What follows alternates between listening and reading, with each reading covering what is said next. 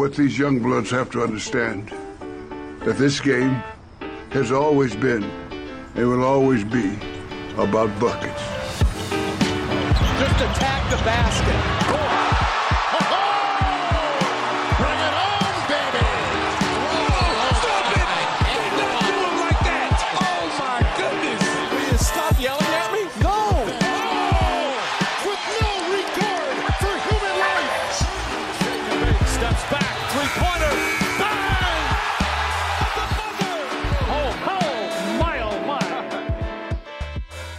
Welcome to Buckets, brought to you by FanDuel Sportsbook. My name's Matt Moore. I'm the senior NBA writer. Very glad to be joined on this Futures Friday episode by Brandon Anderson, NBA futures analyst. Tis the season, Brandon. We're not going to talk for a couple weeks as you're heading off on holiday vacation. I've got lots of holiday stuff to do. But on this December, we're recording this on Thursday, December 15th, but you're listening to this on Friday, December 16th.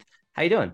I'm doing well. It, it tis the season. We are only a week out barely from NBA Christmas, which is always very exciting, especially I know for a lot of fans. For me as a kid growing up, NBA Christmas was effectively the start of the season, right? Like that's football is winding down, college uh, games are ending, and that's when you kind of tune in. We already been making money for a couple months on on basketball games, and you know the audience gets a little wider. We get these marquee games coming up, and get a whole day of basketball. We even cleared NFL mostly out of the way.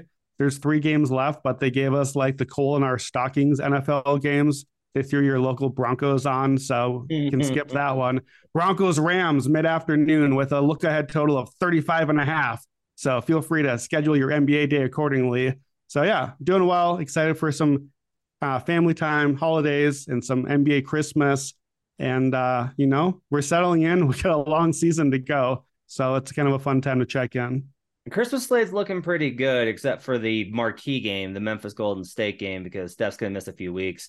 We'll uh, we'll talk about that at the end of the episode because I've got a play related to Steph. We'll talk about his hmm. situation, but Christmas slate's looking pretty good. I did want to make a note for the listeners, um, because I on best bets for Wednesday, which was last night, if I'm able to keep track of the space time continuum.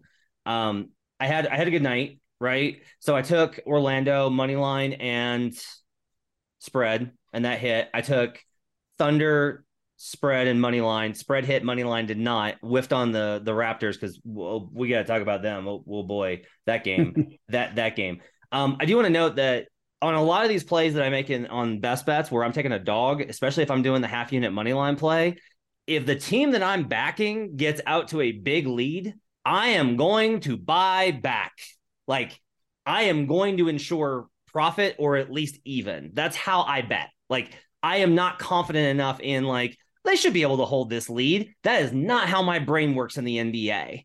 I have seen it too many times. And so if you follow me in the Action Network app and you turn on those notifications, you're going to like see stuff like I bought back on Atlanta twice. Now that one didn't cash. I should have bought back on Heat, but I was at the Nuggets game and got distracted. Um, so I'm doing a lot of that. You don't have to because again, like the spread plays, they worked and they killed it. My spread plays are very good this season, but just as a reminder that I am not done. If I take if I take a favorite, I'm usually done. If I take a dog, especially on the money line, I am looking for opportunities to come back the other way. You don't have to. I'm just telling you that's what I do. So if you check the app later and you're like, wait, how did you what?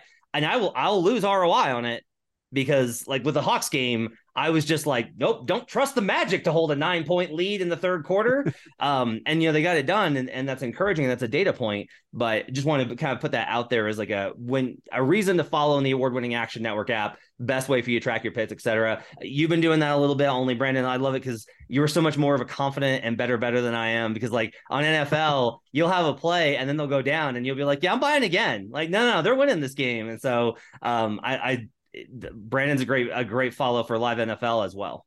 Yeah, I mean it's it's important to watch on the app because there are times, you know, especially with NFL, I'm on these look ahead and hot read spots where I'm playing, you know, a week or 10 days in advance. Well, sometimes we had one where uh, I bet on Pittsburgh four and a half against Baltimore plus four and a half. And then Lamar Jackson got hurt and we ended up minus three on Steelers. Yeah. And we got to come back on the other side. And that one, I, I middled the heck out of it.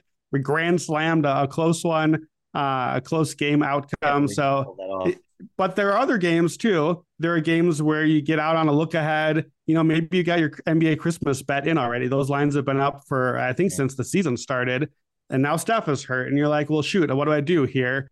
So there are times where you maybe want to play a middle, or maybe you just want to just get out. At times, I've had times where I've had a buyout of a look ahead or bought out of a portion of it and been like, you know what, I still like this team, but I don't love them anymore. Let me let me get out of one of the one and a half units that bet on this. So when, say- when you do when you're betting, like you said, the the Hawks Magic, just to clarify, are you when you're buying out or by buying back, I should say, are you buying back on the money line so that you're basically like what's what's the process or what is your goal outcome of what you're trying to accomplish there usually? Like the like the, the the key objective would be to try and get you want to try and manage your decision of whether for me of whether or not to try and go for profit either way is based off of how likely you think the outcome is right? So like last night when i went back on um when i went back on the hawks i got the hawks at plus 225 okay? Um and that covered that bet covered my money line half unit play right? And what was like, the money line going in that you started with i bet a half unit at uh, plus 135. Okay. okay. So, and then I come back on the Hawks at a at half of that bet for plus 225. So I cover the investment and get a little bit of the extra there. And then I bought back again at plus 875 in the third quarter, um, just for 0.1 of a unit, because that way, if they came all the way back and covered the spread, now I'm taking care of not all, but most of my investment on the spread. So I'm not knocking off enough of my profit margin. I didn't like I, I made money on that game with the Magic because I still thought like I think the Magic are going to win this game, but I'm not so confident as to not come back a little bit on Atlanta because this is the NBA. And so yeah. that's kind of well, it's it's interesting as I think about it because you're right. I don't do that a whole lot, especially in game, especially right now for NBA. But really, the process that you're describing is a lot of what I'm doing in the futures market. It's just yeah. that my market lasts for four months and yeah. yours lasts for two hours.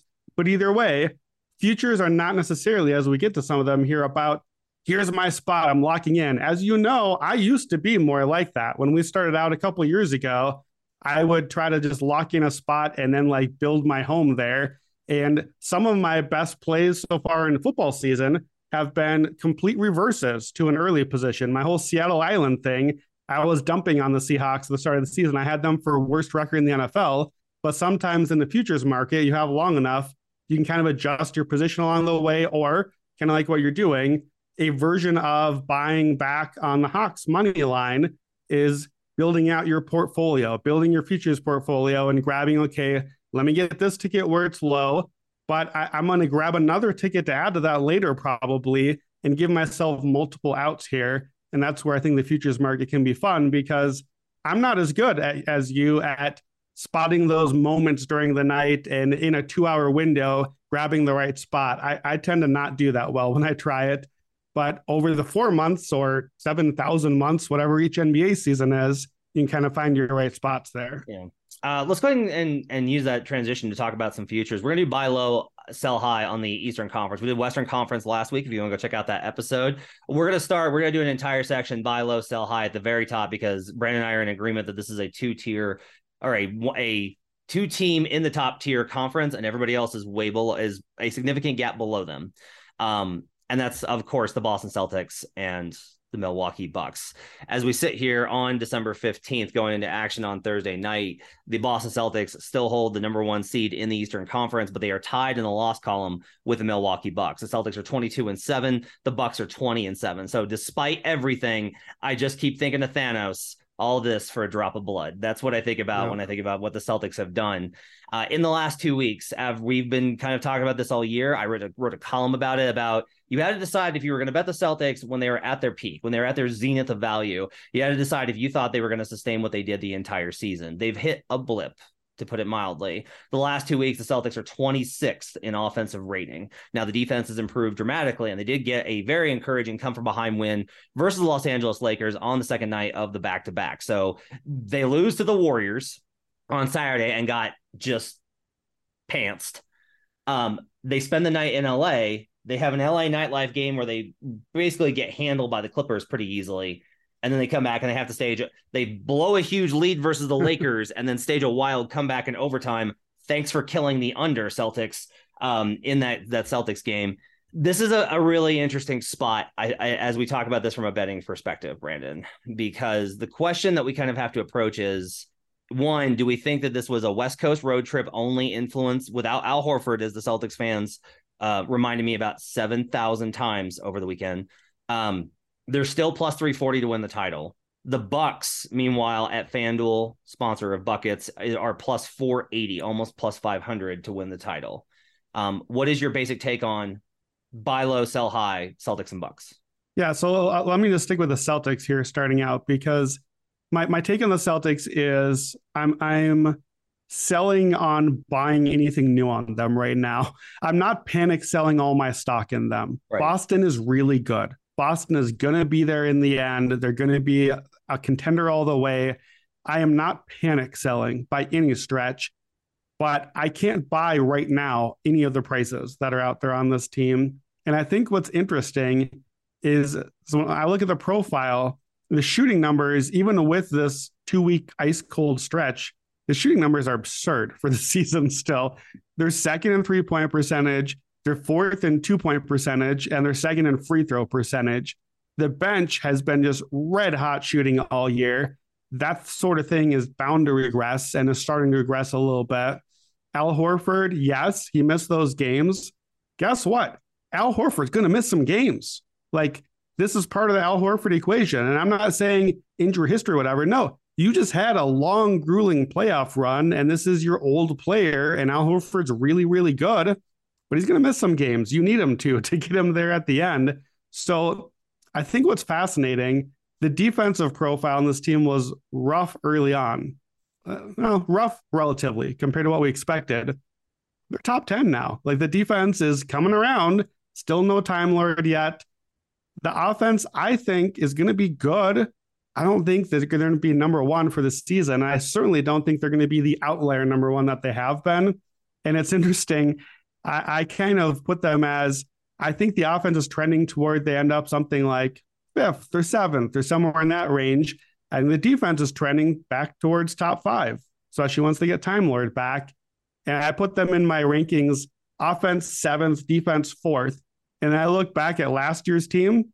Yep, that's what they were. That's what they are. Like, I think at the end of the day, the hot shooting and the great offense basically balanced out the slow defensive start and got us to where we're at. And they're very good and they have been very good and they will stay very good. And I don't think that they are super duper elite. I think it's really interesting. Um, I have questions about the common sense approach on this team, which is essentially what you've said. And that's what like the more rational Celtics fans have said, which is like, look, yeah, we're probably not going to shoot this way the entire season. But the defense is going to get a lot better when we get Robert Williams back. The offense will get a little bit better in terms of shot quality with Robert Williams back because of what he puts at the rim. Like, so it will balance out. Here's my problem with that because I've thought a lot about this. It was illogical to expect the Celtics to be the number one offense in NBA history uh, for a solid third of the season. Okay. It was that wasn't like an irrational outcome. So if we have an irrational outcome already baked into this team's performance, what you're saying is the irrational outcome is fine, but that the rational outcome of the defense improving is certain. Not you're not saying this, but like that's part of like the yeah, right. kind of inherent logic. And where I get to is I'm like, but what if it doesn't? And what I keep going back to is this team was miserable and mediocre on January 3rd, 23rd last year. And then for six months, they were the best team in basketball. They made the finals behind an elite defense and an eh offense. And then this year, they've been the best team in basketball behind an elite offense and what until recently was an eh defense. So, like, where I keep getting to is I'm like, I do do we honestly know who the Celtics are? Because mm-hmm. I'm not sure I do. Now, that you can't throw out these games just because they don't make sense with your priors. That's ridiculous, right? Like you could say, like, well, Matt, didn't you just underrate the offense? I didn't underrate the offense. I expected it to be exactly what it's been. Like no changes to the real roster. You could say like, well, they had Malcolm Brogdon. Okay, very nice player. Love the move. Great, great trade. Malcolm Brogdon does not rate. This is the same thing I was doing with Al Horford, where it's like, look, guys, I, I, have loved Al Horford since he was a rookie on the Hawks. That man has made the playoffs every season but one of his career. He is everything I love about the NBA a consummate professional who does his job, doesn't complain, and doesn't get anyone fired. I love Al Horford, would die for Al Horford. However, you can't be like, well, he's why we had the best offense in basketball. No, no, no, no, no. That's that's not a thing. You can't just be like, well, the only reason that our offense slipped was because Al Horford. No, like there's a little bit of regression here. So where I kind of get to it, if we're going to talk about betting the Celtics, there is, I think there is a likelihood that the value will get better for you as a better. That if you're just like, look, regardless of this first third of the season, because I think the best way to maybe approach it is this. Prov- you you kind of mentioned it there, Brandon. This provides such a buffer for them like they're seven, they're five games up on the division already. They are five games in the loss column up on the Nets. And if you're like five games over the next uh 60 games, or really it's more like 50 games. And the answer is like, yeah, if you win at this level, five games is a lot to try and catch up. Doesn't mean that the Nets can't. I bet the Nets didn't win the division because I like the number on it. But that they have already built in such an advantage that they should be a top three seed. They're going to be a contender, but they are amongst the contenders. Um, I'm more interested because you have in your in our notes here that you want to buy a little bit of Bucks. So so let me. I, I do want to respond to one thing on the Celtics. Yeah. Then I'll get to the Bucks. I, I, do think, to be fair to the offense, you called it the, the team that went into the finals last year. You called it kind of an eh offense with this amazing number one defense. The numbers didn't say that the numbers, we had that whole thing from January 29 forward. The numbers told us they were historically amazing number one defense, but also the number one offense with what felt like outlier shooting at the time. So, number one, not eh.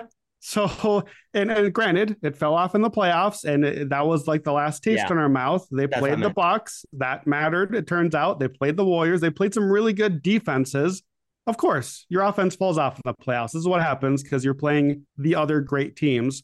But it was not ah, they they were very good. And I think too, it's important to clarify: were the Celtics, if the Celtics had been what they were for six weeks for the whole season offensively, that would have been a wild, unpredictable outlier it's not as much of a wild, unpredictable outlier for it to do that for six weeks. Mm. Every team has hot stretches for six weeks, and every team has terrible stretches for two weeks. Maybe it's not Al Horford. Maybe it's not LA Nightlife. Maybe they just had a bad stretch for two weeks because in the NBA, you shoot a lot of baskets and sometimes you hit the rim and they go out, and that's what happens. So, yeah. like, it's, I, I, think we have to be careful to go too far to the extreme on either side. They're I, very good. I just, they're very good. My problem just keeps getting back to like which the talent, which you know, I'm usually on the other side of this. I'm usually it's about the combination of guys. It's about the formula. It's about the beauty of basketball, the jazz. And instead, like with this team, I'm just very much like, okay, yeah, but like look at the greatest offenses in NBA history and look at who they who they had. And, and then look at these guys. And like Jayson Tatum is awesome and deserves to be in the MVP discussion. We'll get to him in a minute. Um, and Jaylen Brown's awesome but Jaylen Brown's not as good of a shooter as he's been. He hasn't even shot well from three. That's what's crazy. They're just making everything on the mid range. Um, like Al Horford, yeah. Derek Derrick White in particular is a, is a good example of this. Like all of these guys are so far above expectation. Yeah. A chart in the in that column I posted. So for me, yeah. it's like it, it's you're right that the offense has been good. It was very middling in the playoffs, which is where I, I was kind of referring to. Um, yes, but a lot of it just gets into like I I I can't get there with like comparing the offensive rosters that we have around the league to this one. And that's the problem is that that sounds like I'm saying these guys suck. They're not. They should be like a top 10 offense. They just shouldn't be number one with a bullet. Yeah, no, I agree with that. And I think especially that that is amplified in a playoff setting, which is what we're ultimately talking about here. We already know they're going to dominate the regular season. Yeah. And when you get to the playoff setting, we already know that the version of the of the Celtics we've seen has come up a little short. I think Brogdon actually will help more in a playoff setting than what. Yeah. And I think you agree with that as we talk about like, oh, Brogdon, you know, move the needle a lot. They, they did miss specifically the drives and the skills that he adds to their team. So I think that helps. But again, that helps does not mean number one with the bullet. So so let's do Bucks because The Bucks are the other way. The Bucks defense has been out of this world, amazing good, regressing a little bit now, but still number one effective field goal percentage against. They smash the rebounds. They smash at. They don't let you get free throws. They don't turn you over because that's the Bud thing. Like they just they're going to defend that way. But the defense is awesome. Brook Lopez, the favorite for defensive player of the year. I personally think Giannis is still a good bet there. I see a plus seven to fifty. I think as the season goes on, at some point, Brook probably will miss some time because he usually does. Mm. Giannis's usage is a career high right now. And I think it's been a little too much, actually. Giannis's numbers overall are they're not great for Giannis. They're great, but they're not great for Giannis. They're not MVP level for him.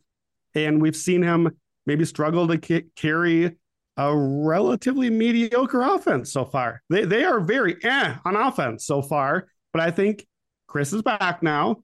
The offense is going to get better. I think Giannis efficiency will return as he drops from 38 and 40% usage nights back to what he really should be doing. He's not really meant to be the LeBron or James Harden type guy to just be like, oh, it's Giannis, just let him do everything. Like that's really not what his game is supposed to be. We've seen them fail in the playoffs when they tried to get to that level or when they had to with Middleton was hurt. So I think the offense is obviously going to get better. Giannis should get more efficient. He always does. He usually makes a big push somewhere around the middle of the season. Middleton is back now. I like the Giannis DPOY because I think he's going to be able to put more into his defense as the load evens out.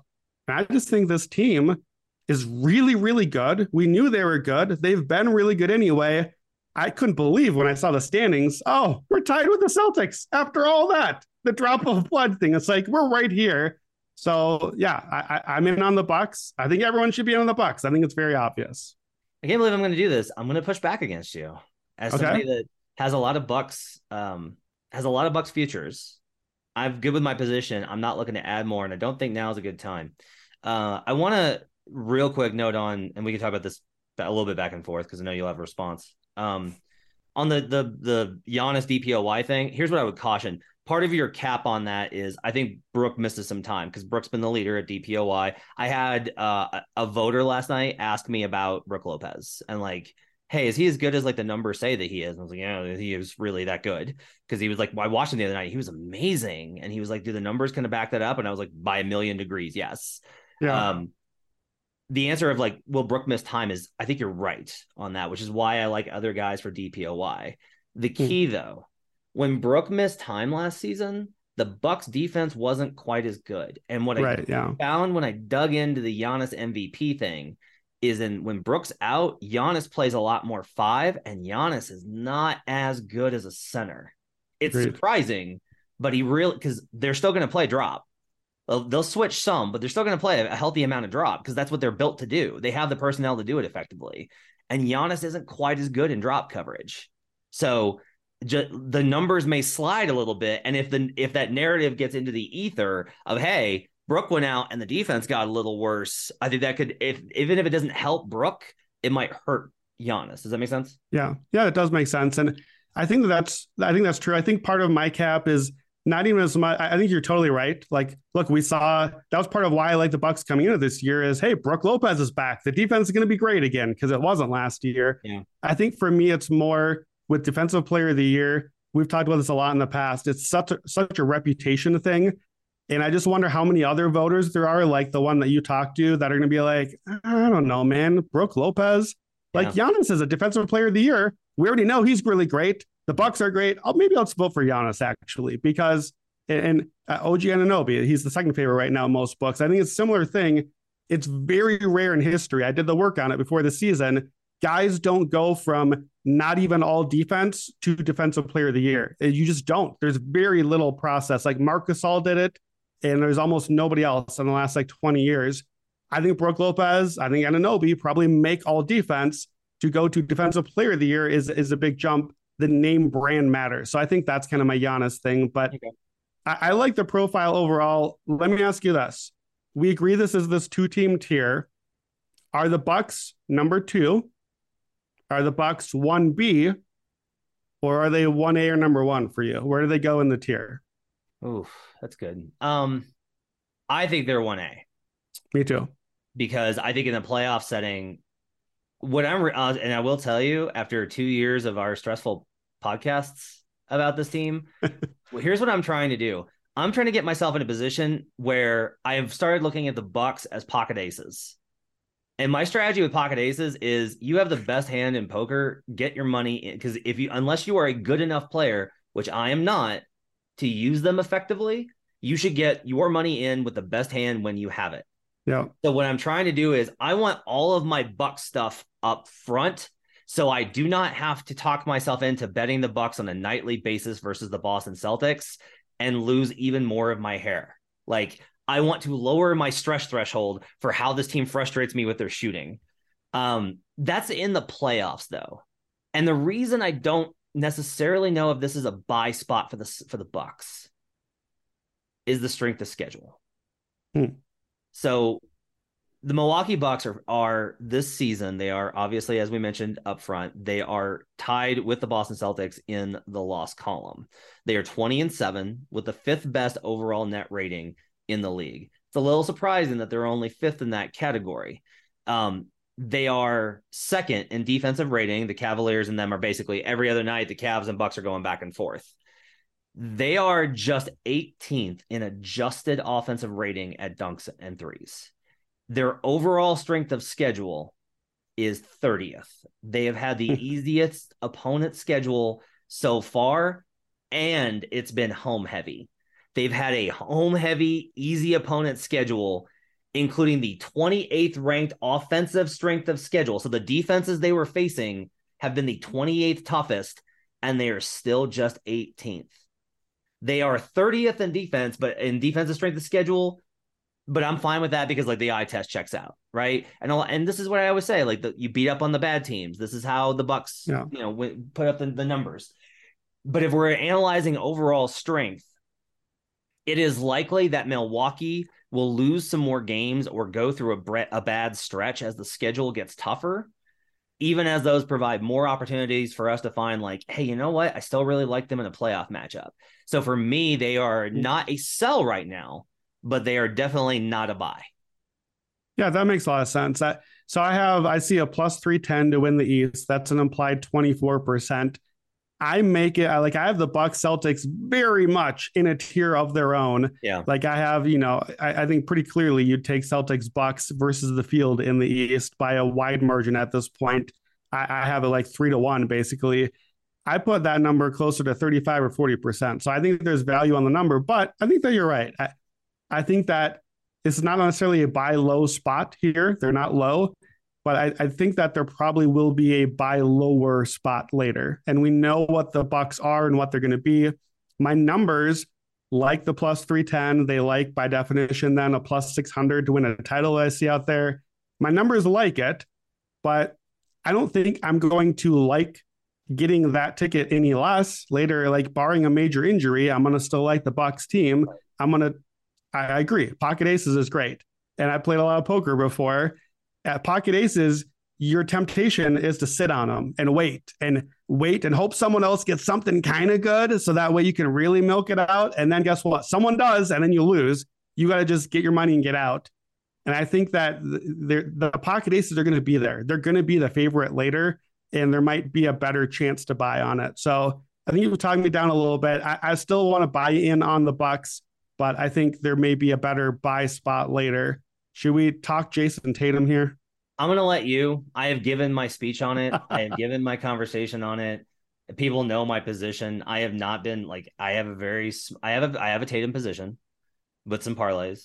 It's very small. It's basically built out like t- I I have some bets that are basically if I'm wrong. I bet a lot of if I'm wrong bets that to balance out my if I'm right bets, which are you know bigger ROI.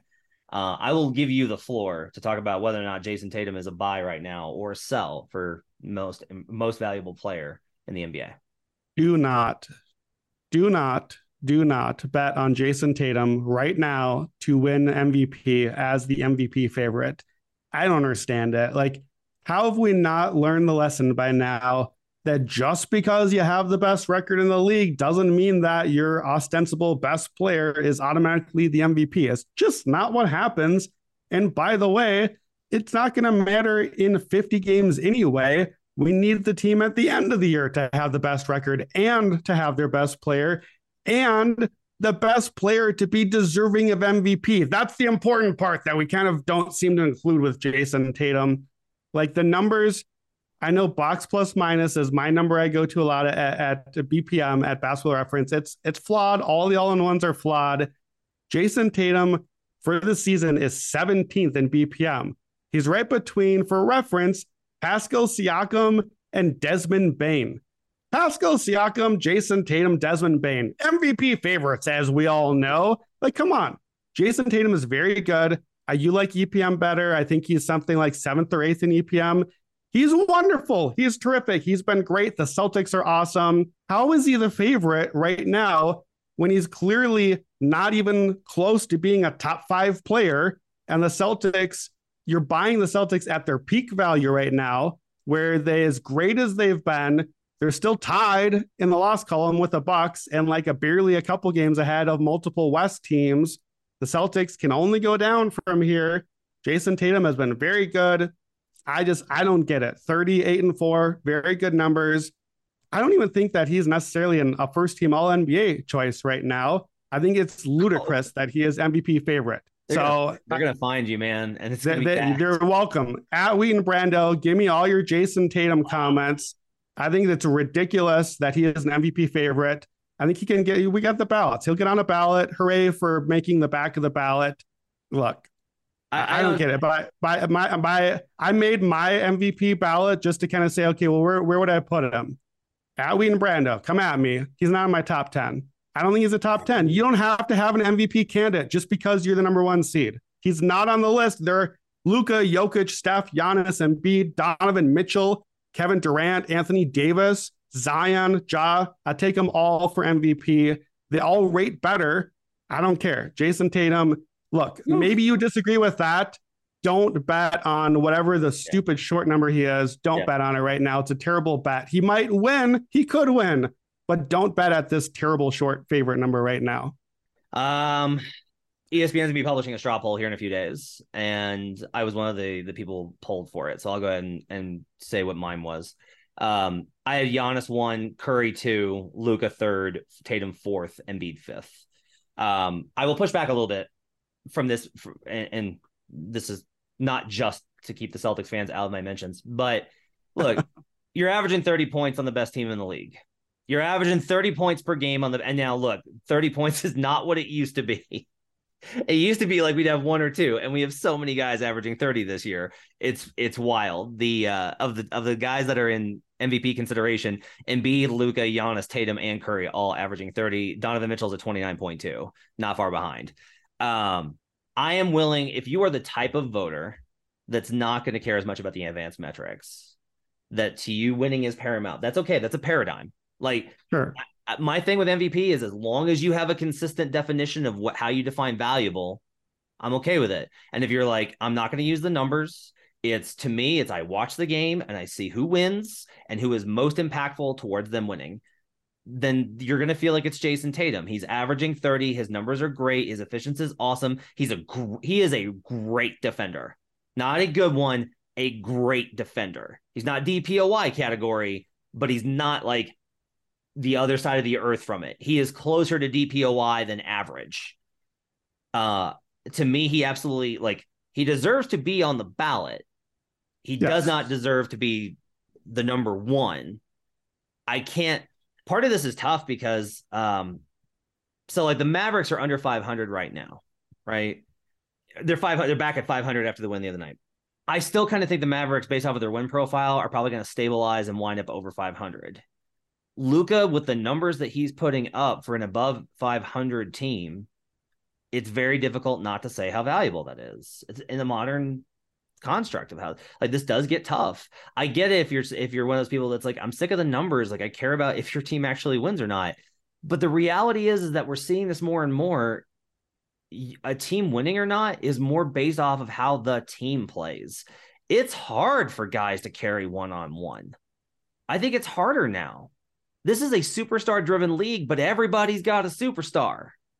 And so it's really more about how your team plays together that determines whether or not your team is really dominant. And I agree with you. Uh, the numbers are too short right now. If he was, if the books were were as skeptical as we are, and they were putting him five to one, right? Then I'd be like, come on, he's the number one, he's the best player on a team that's been the number one offense. Yeah.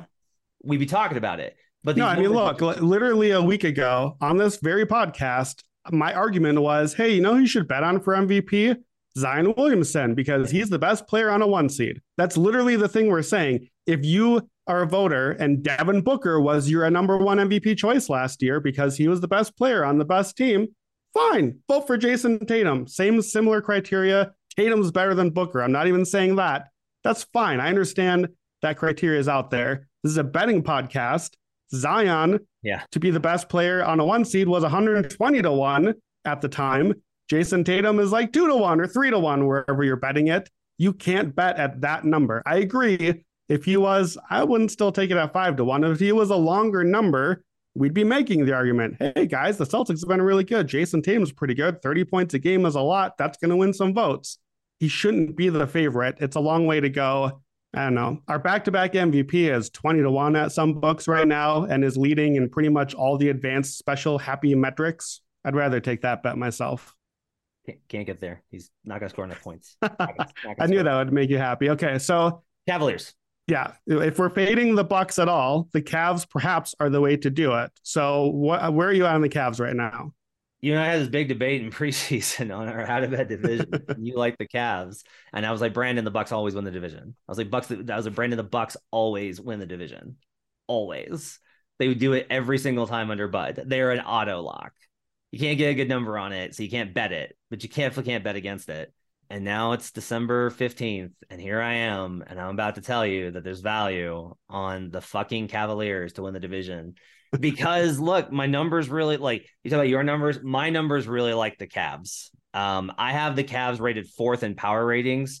The Bucks are 11th, and that's because of that half court offense. Like mm. their half court offense just isn't good. A lot of these games, the Bucks are winning by just running the ball down uh, the other team's throat. Now, if you want to say like, doesn't that overinflate for half court? I think it does. The Grizzlies are a good example of this. My numbers think the Grizzlies are very much like pretty good eh, they're second in the Western Conference. They win all these games. I've started betting them blindly at home as a favorite. I'm on them again versus the Milwaukee Bucks as we enter Thursday night. We'll see how that one works out when you listen to this. Um, they're plus 380 to win the division. That's probably good value. The offense is really fallen off a cliff, which is a bit concerning, mm-hmm. right? And that's going to make it tough one of the things I think you have to ask yourself is just do you think the Cavaliers can be as consistent as Milwaukee is? Because Milwaukee, very hilariously, can they, they will have a night where they won't shoot well and no one will be like they won't overwhelm you. They won't look incredible, but they'll beat the Pistons by 15. They'll be favored by 11, they'll win by 15. They'll be favored by 12 versus the Magic and they'll struggle for most of the game and they'll hit one stretch of good play in the fourth and they'll win by 13. Like this is this is who the Bucks have been. I don't want to bet it, but if you're like, hey, I don't really believe in the Bucks regular season wise, the I cannot I, I can't sit here and be like, no, you cannot bet Cavaliers. I just can't. The numbers are what the numbers are. Yeah, and I think it's important here. We're, I think this is a regular season team that we're buying on. The the Cavs Cavs playoff futures. Well, okay, well, so we'll come back to that. But I agree. Regular season, I'm probably not going to add a lot of stock here because I got a lot of Cavs stock over the summer already. I got overs. I've got JB Bickerstaff coach of the year. That's at 15 to 1 right now. I think that's very much in play as we look at like who are the top teams. I think that the top teams are pretty much who we expected. The Cavs are the top team that wasn't necessarily expected. So I think he'll be in play there. I like the division number. I just have it multiple times already there, but I agree plus 380 I think is a good value just straight up, the over under is at 49 and a half. This is a profile of like a high 50s win profile right now. So again, not going to add it because I've already got some Cav stock. But if you're fresh, and you know, have a division play or an over under play, I think it's a good spot. What was remarkable to me looking at the profile, I liked the Cavs coming to the year because I thought the defense was going to be really good, set the high floor, and then we'll see how the offense goes. That's basically what we got. What I didn't realize is at least by basketball references numbers, the Cavs are number one in defense. I've been like going crazy all year about how awesome the Bucks defense is. The Cavs have passed the Bucks in defense, which is like that's it's whatever. It's nothing. It's December 16th or whatever day it is. It's it matters that the Bucks were that good and the Cavs also are that good already. So I know you like your Jarrett Allen defensive player of the year stock. I'm a little worried just because Evan Mobley is the guy with the shorter odds and who gets the credit. And the thing I said earlier about have you been here before? Neither Allen or Mobley has made all NBA or all defense before. It's we, we've got all the, and maybe it's just, hey, you know what? It's gonna have to be somebody new. These are all the candidates this year. Maybe that's the answer. I worry that those two might kind of split the vote for a mm team that's not super public and national yet. But I think you got to get some Cavs stock somewhere. It's interesting because like Brook and Giannis should split the vote, and yeah. Mobley and Allen could split the vote. Marcus Smart wins again. That's oh god. um, why, why would you do this right before Christmas? An important right before Christmas. An important thing on the Cavs here. Uh, so like their their strength of schedule isn't awesome, but the Bucks uh, defensive strength of schedule is 30th. The Bucks uh, the Cavs is 18th. So it is considerably better. And when you face these elite defenses, you're going to get dragged down. So what we kind of see here is like neither one of these teams have faced the elite offenses consistently but the Cavaliers have faced a tougher one and they have a better result with a defensive rating of 0.5 better than Milwaukee. Now, again, over the last week, those two have like they flip flopped a couple of times. These are still the like these are the elite defenses in the NBA. Um, Pelicans surprisingly close behind, but I think we can agree that these two teams are better. Um, it's interesting that Donovan's not really getting much push for for MVP. Yeah, and I get it. There's a lot of talent on this team, so that may just be the end point of it but like the numbers here are it's it's 29 4 and 5 so like the box score is probably not good enough but he is shooting 50 43 uh, hmm. 89 so like he's he's within range of a 50 40 90 season scoring 30 a game yeah and the advanced stuff. metrics are, are really strong too like the, the advanced metrics and the bpms and epms and vorps like they, they are they're all up there because i think what's a little underestimated maybe in the profile of him he's doing a lot for that offense like it we, we know Darius Garland and we know Jarrett Allen. They made the All Star game. We know Evan Mobley. You know, there are all these other guys we know. The offense is Donovan Mitchell, and like the the the fact that they are a top ten offense, that is Donovan Mitchell. We need more Darius Garland. Like it hasn't he hasn't been good enough this year from what they've been. Jarrett Allen's not getting some of those quite as easy buckets as he was.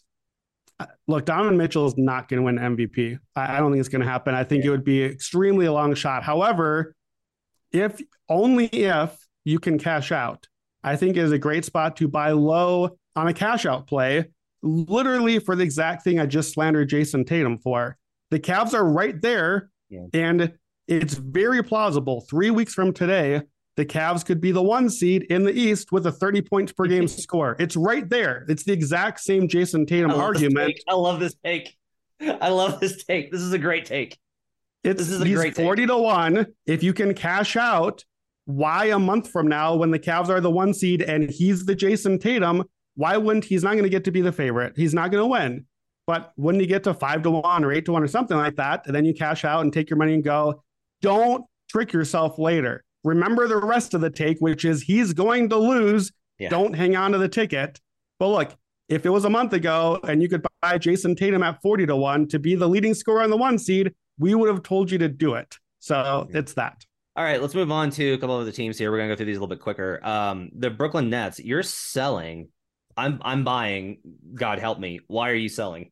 I I, don't know. I just I don't. I just have a hard time believing in them. I, the profile to me, I, I need to watch a little more of them. The defensive profile is is like, okay. So help me out here's the defensive profile. You know, I like like the shooting percentages and the big picture, four factors, all that. So they are second to last in three point percentage defensively, which we know is a little unpredictable, but second to last, not great. But they are the number one defense against two point percentage in the NBA without an elite rim protector, unless Nick Claxton and or Ben Simmons just became that overnight and I haven't caught up yet. They're number one in free throw percentage defensively, mm. which is probably a fluky thing. Yeah. Like it's it doesn't make sense to me to be so polarized. All three of those numbers, they don't rebound at all. They're not going to rebound. That's not their profile of the team. Rebounding is a defense thing, also. Like they're borderline top 10 offense and defense. Sure, the offense is exactly what I thought. KD's making shots. The shooting numbers are all good for the team. I don't buy the team. To me, we just did Cavs. The Cavs are the number three in the East for me and much closer to one and two. And the Nets are just a drop to all the other teams. And they're in the all the other teams. The East kind of sucks after that. So sure, they can be in the mix.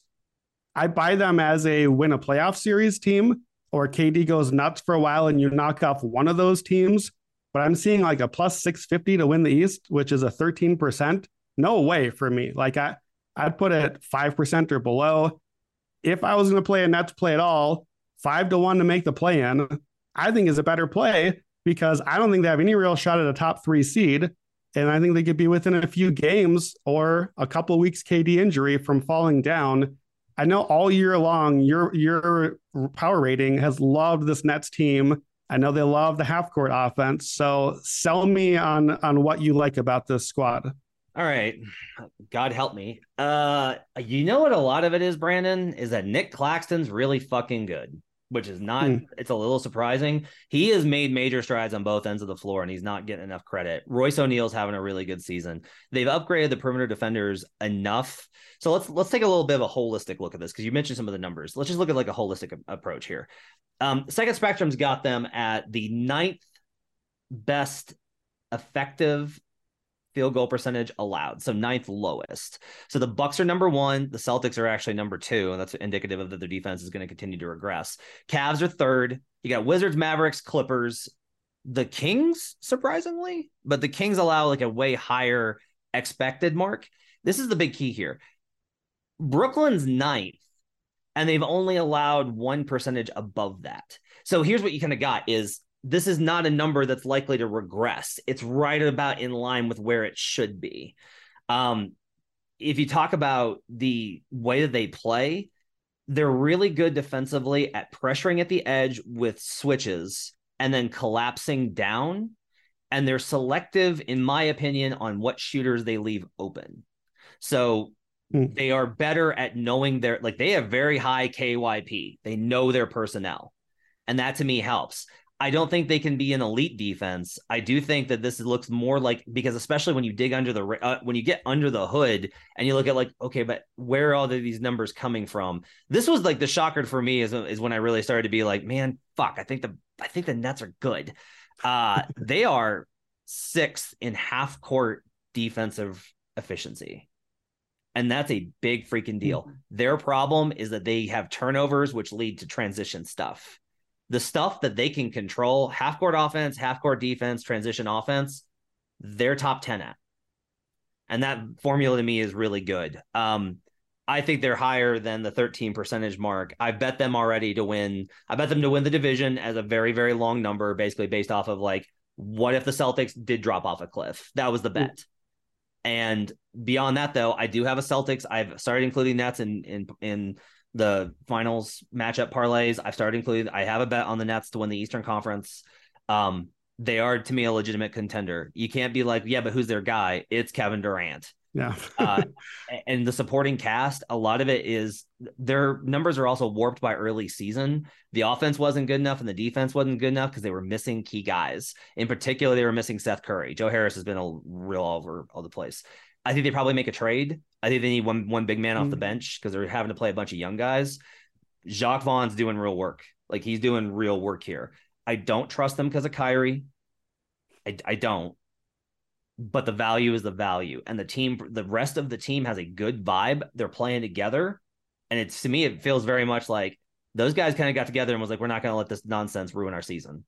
So I have a little bit of faith in the in the Brooklyn Nets. Let's skip Sixers. We don't know who the Sixers are yet. Tyrese Maxey's not back yet. Harden had just got back. We agree on that Embiid's a beast. I think he's probably like he's good value for MVP. We can we'll talk about the Sixers another day. Um, you're buying Raptors. You and I were talking about this in the group chat that we've got with our former colleague Raheem of the uh, of the Ringer. I'm really curious to hear this. Why are you buying Raps right now? Well, so I don't really know how to buy them. So maybe I, I, don't think that the books are selling on Raptors, so I'm not sure that I really can buy them right now. I, I just I think the team is a little bit undervalued. Well, maybe they're not because the books don't have a value out there. But so they're 13 and 15. They're playing a little bit below what they should be by expected win loss. That should be flipped 15 and 13. The, the profile overall just kind of in the middle. They're around the middle offense, around the middle defense. They're 15th in net rating. Why I'm buying them is because I do think it's a buy low spot on the season for them. Pascal Siakam has been wonderful for them. The numbers are really good, but he's only played 18 games. Look, I did the BPM thing earlier. He was above Tatum. If you took 10 games of Tatum out of the lineup, he's some valuable. You would it would be worse without that. Fred Van VanVleet has really not been very good this year. I assume he's going to get better. He's missed some time, hasn't been great. Precious has been terrible and missed a bunch of time. Otto Porter has barely played for them. That was, I think, a key bench pickup for them. It's Otto, so maybe he just never plays. I, I just feel like injury wise, coming into the year, this is not surprising. We expected, I expected them to be a team I was fading because we thought the injuries might be there. They're running these guys into the ground. But I think right now, we should expect more from those guys. And uh, to, to me, I looked for Raptors to make the playoffs. I thought that was going to be a nice buy because I think that they're a top six team. I think that there could be as high as the four seed in the East, depending on how things close out. The problem is, I think the books think that too, and there's not really a number there. So I don't know if there's a way to buy the Raptors futures. I certainly don't need them for an East conference or anything like that. I just I, I buy the regular season. I think they're going to still finish solidly in that like four to seven seed range.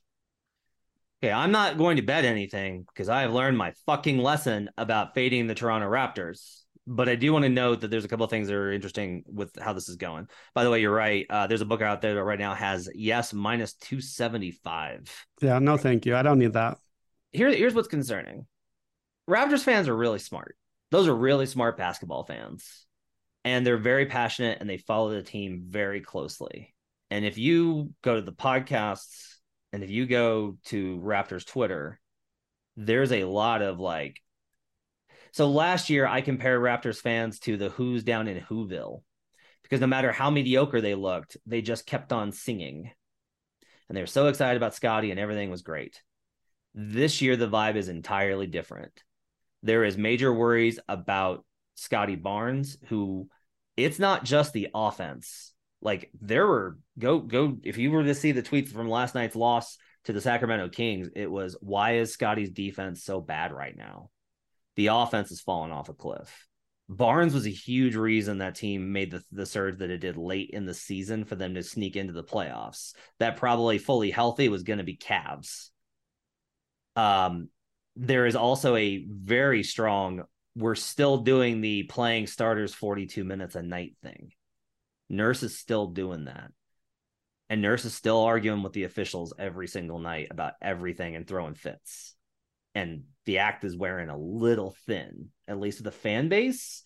And I don't necessarily know that the team is responding the way that you would want that, like you would expect them to respond. They've got some things in the pocket. So Gary Trent Jr. is probably a guy that gets moved. He wants the money the numbers with him are awful and they've been frustrated. So I wouldn't be surprised if GTJ gets moved and they try and package some stuff together to get an upgrade. Again, I'm not going to take the plus 200 for them to miss the playoffs because the Toronto Raptors have fucked me one too many times. But I do think absolutely that they are a no buy right now and that it's not me saying this team is worse than than maybe people realize. It's the fans, and those are people that follow this team, and they're that's a yeah. pretty like this is not the Bulls. I always know that the Bulls fans are going to think their team is terrible. The Raptors fans usually think their team is good, and so that yeah. to me is pretty is pretty telling. Um, you're selling on the Hawks. Let's talk about them for just a minute. Tell me why you, you want to sell on the Hawks, and I actually want to push back on something you've got in the notes. Go ahead. I just think they're not good. I don't I, like th- this has not worked out. The Dejounte Murray thing with Trae Young doesn't look good to me. The team just, I don't think they've figured out what they're trying to do. The offensive profile, that was the one thing that we knew that they'd be good at. And it's, it's bad. It's really bad. They're bottom 10 in offense, they're bottom 10 in defense, they're bottom five in effective field goal percentage. Offensively, the thing that they're supposed to be able to do, DeJounte is hurt. John Collins is hurt. They don't shoot three pointers. They don't get to the free throw line. I don't like anything about the profile right now. I don't think they have any real good chance to be a top six seed and to secure a playoff spot.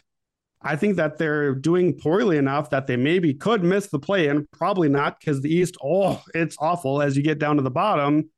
But man, I would be really happy to not have to count on the Hawks winning a play in game or two. I don't think that they like each other. I think Nate McMillan is way past expiration date. I, I, I in the notes, I think this is one you're going to push back on. I have fire Nate McMillan into the sun. I, I don't know what he's doing wrong, but I think we need a new solution here, and we don't have a roster solution. Plus 300 to miss the playoffs. I love that bet. It's my favorite bet on the podcast. I don't think the Hawks are making the playoffs. Maybe they make the postseason, but I will be very, very happy to be sitting on a plus 300. And it's all I need is the Hawks, this garbage team that doesn't get along, doesn't have a, a, a profile of what they're doing, to just lose a play in game to, I don't really care. Pick somebody and they'll beat them. I'm going to challenge you. Are you betting plus 300? I'm betting it. Okay. Um, I am not here to tell you that things are fine. That's that's not my thing. They're not. I have a question for you. Without looking, what's Trae Young shooting from the field this season? Guess. Oh, just field goal percentage? Yeah. It's bad. Um, I'll say 53%. Okay. Uh, he's a he's primarily a three point shooter. Are you talking about EFG? If you want, like, yeah, probably. I, I don't even look at field goal percentage. Yeah, you're right. That's way too high. I'm thinking like true shootings and EFGs yeah. and whatever. So the EFG you probably put around fifty percent. That's pretty bad. Yeah, yeah, uh, he's that's too 40, high. Yeah, he's at forty five point six percent effective field goal percentage. Guess what he's shooting from three? Uh, it's it's not great. I know that. It, it, I I'll say thirty one percent. Twenty eight point five, Brandon. Oof. Now, here's the question though do we think that Trae Young is a 41% shooter from the field and 29% mm. from three? No, here's the thing though. I was a lot, I long have been a Trae Young stan. I had him 1B in my draft board. I loved him at Oklahoma. He is a volume three point shooter. He is a James yep. Harden three point shooter. He's yep. never been an elite shooter. He's not a 40% guy. Yep. He's not a 28% guy either. He's going to get he, to yeah. like 33 or 34. His career is 35 right? Right. Which is like that's fine for volume. That's fine, right? Yeah, for the shots that he's taking and creating for himself and step back yep. forty footers, that's fine. Even at thirty three percent, I'd be like, look, he's having a down year, but like maybe he's just having a down year. Twenty eight point five percent is like, no, no, no. Okay, Trae Young's going to eventually remember how to shoot. Um, you mentioned the Nate McMillan thing. There was a note in all the reporting that was done over all of the stuff. I believe it was by Amick that the players sided a little bit with McMillan.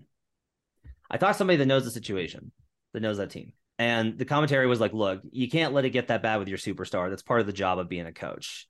But Nate wasn't wrong. That was the sentiment inside the building, which is like, you can't let it get to the point where Trae misses the game and then it gets out and it becomes this whole distraction. Your job is to avoid those. But Nate's initial thing was not wrong.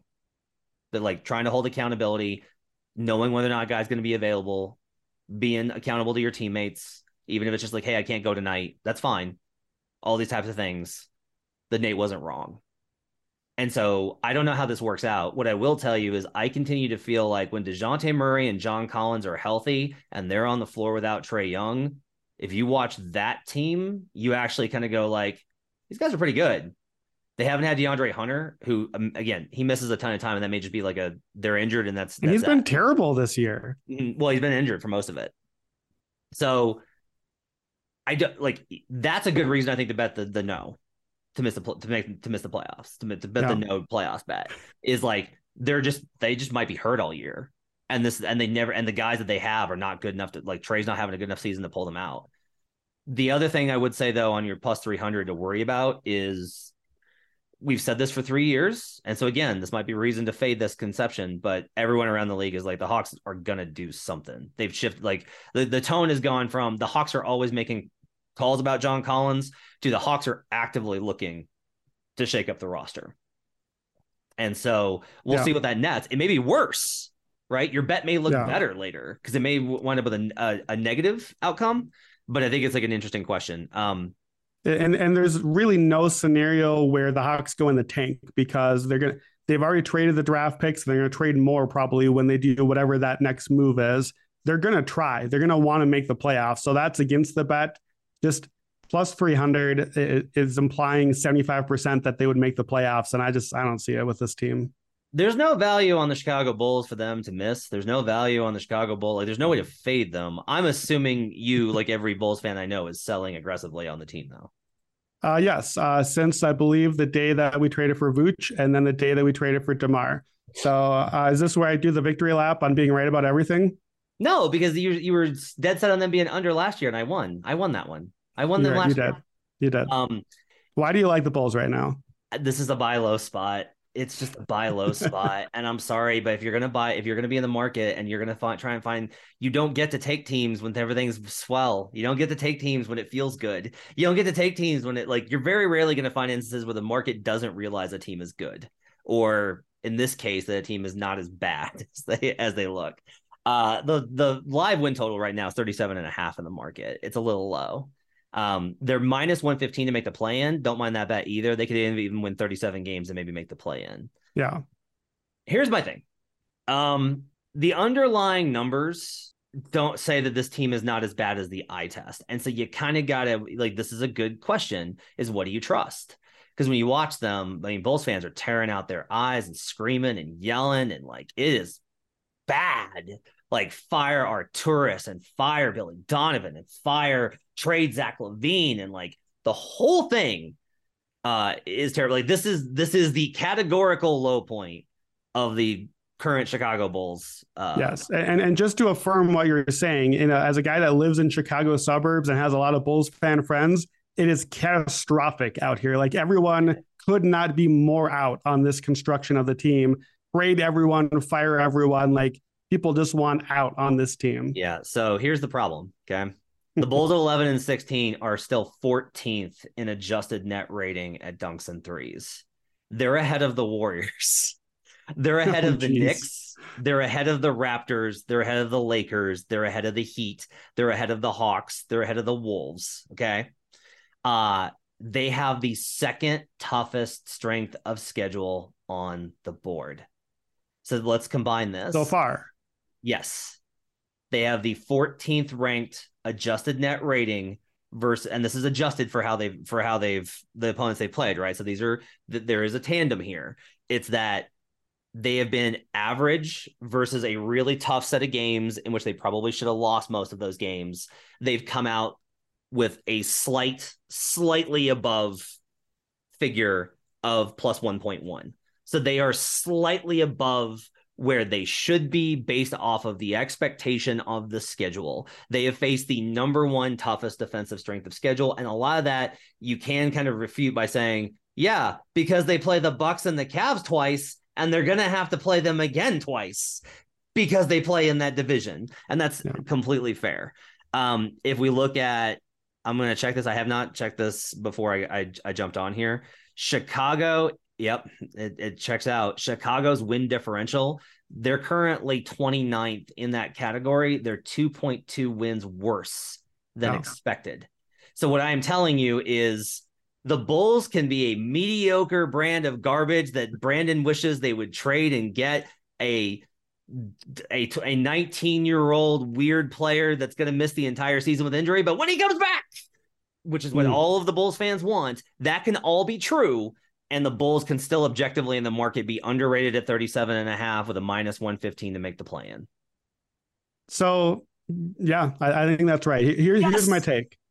The Chicago Bull, I'm just going to piss off two fan bases at once. I'm just going to drop this onto the timeline and then we're going to move on.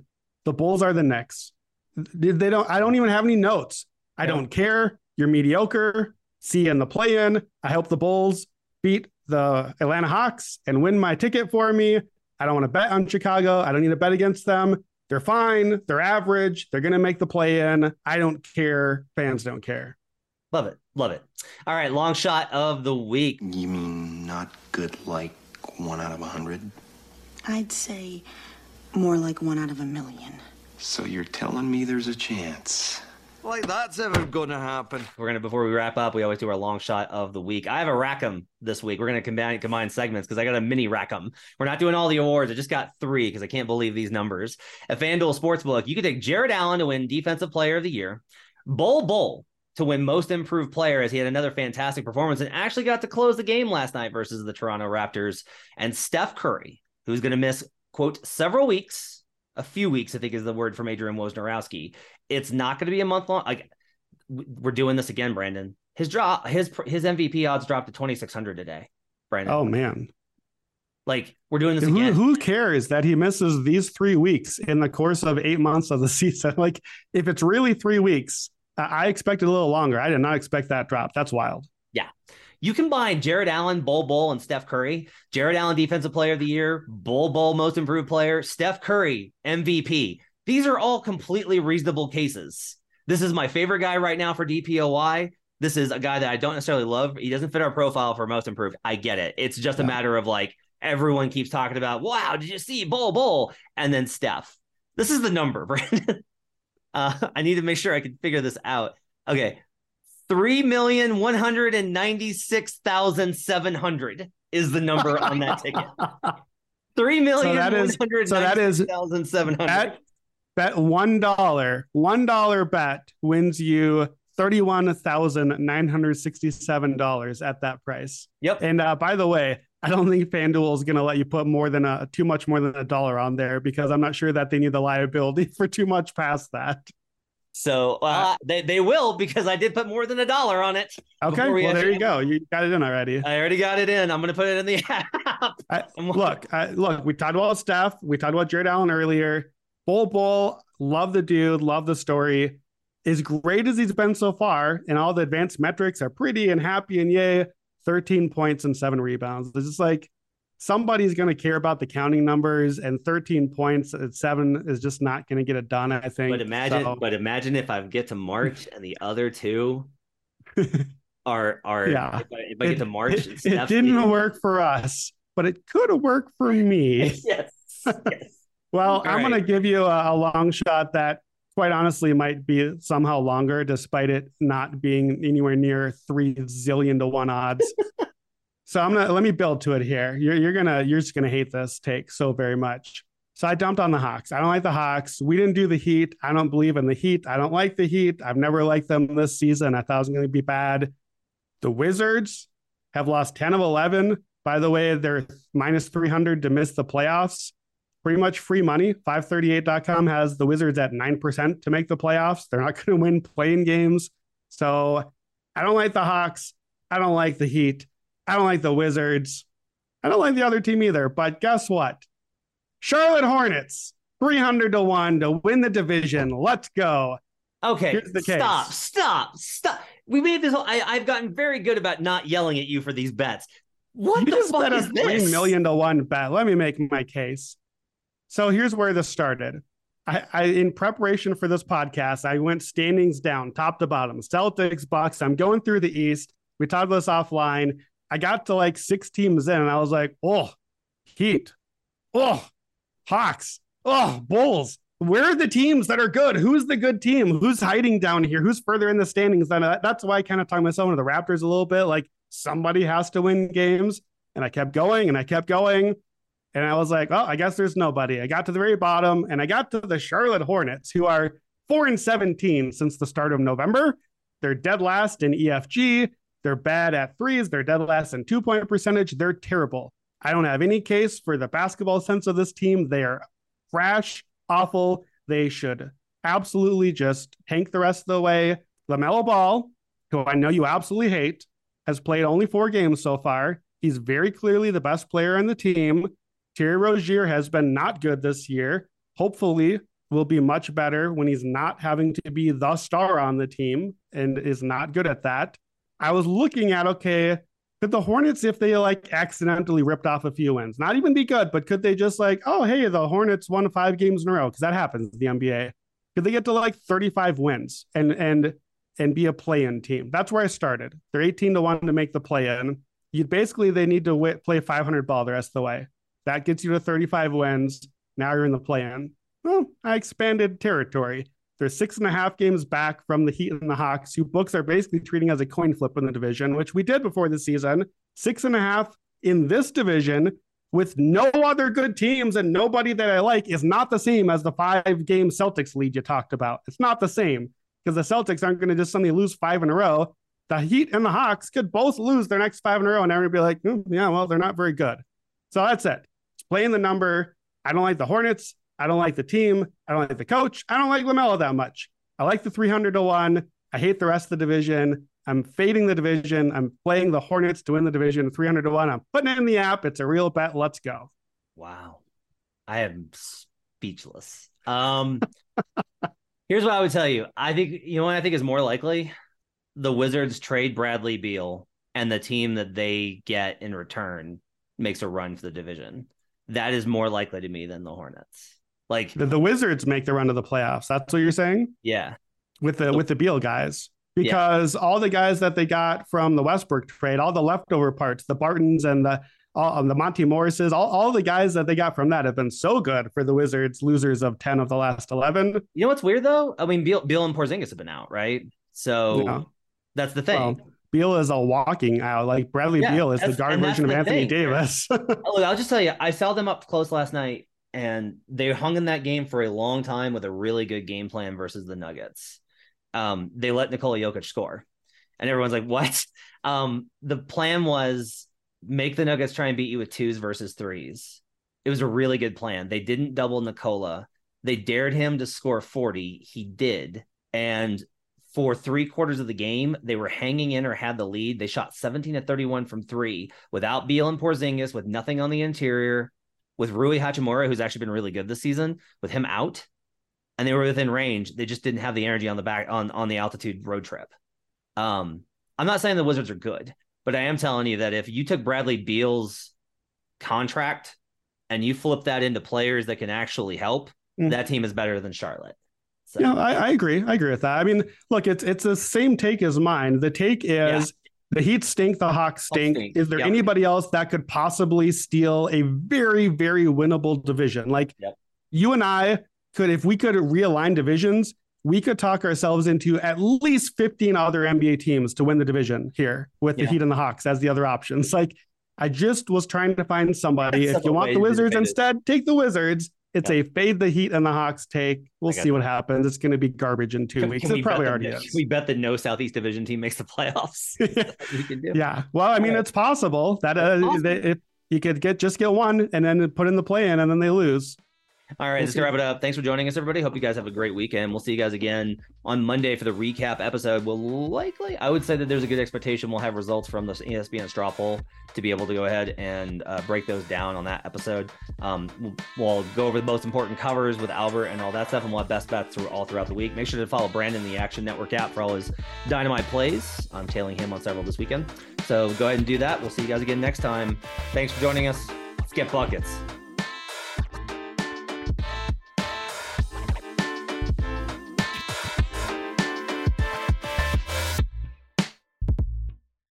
Action Network reminds you please gamble responsibly. If you or someone you care about has a gambling problem, help is available 24 7 at 1 800 Gambler.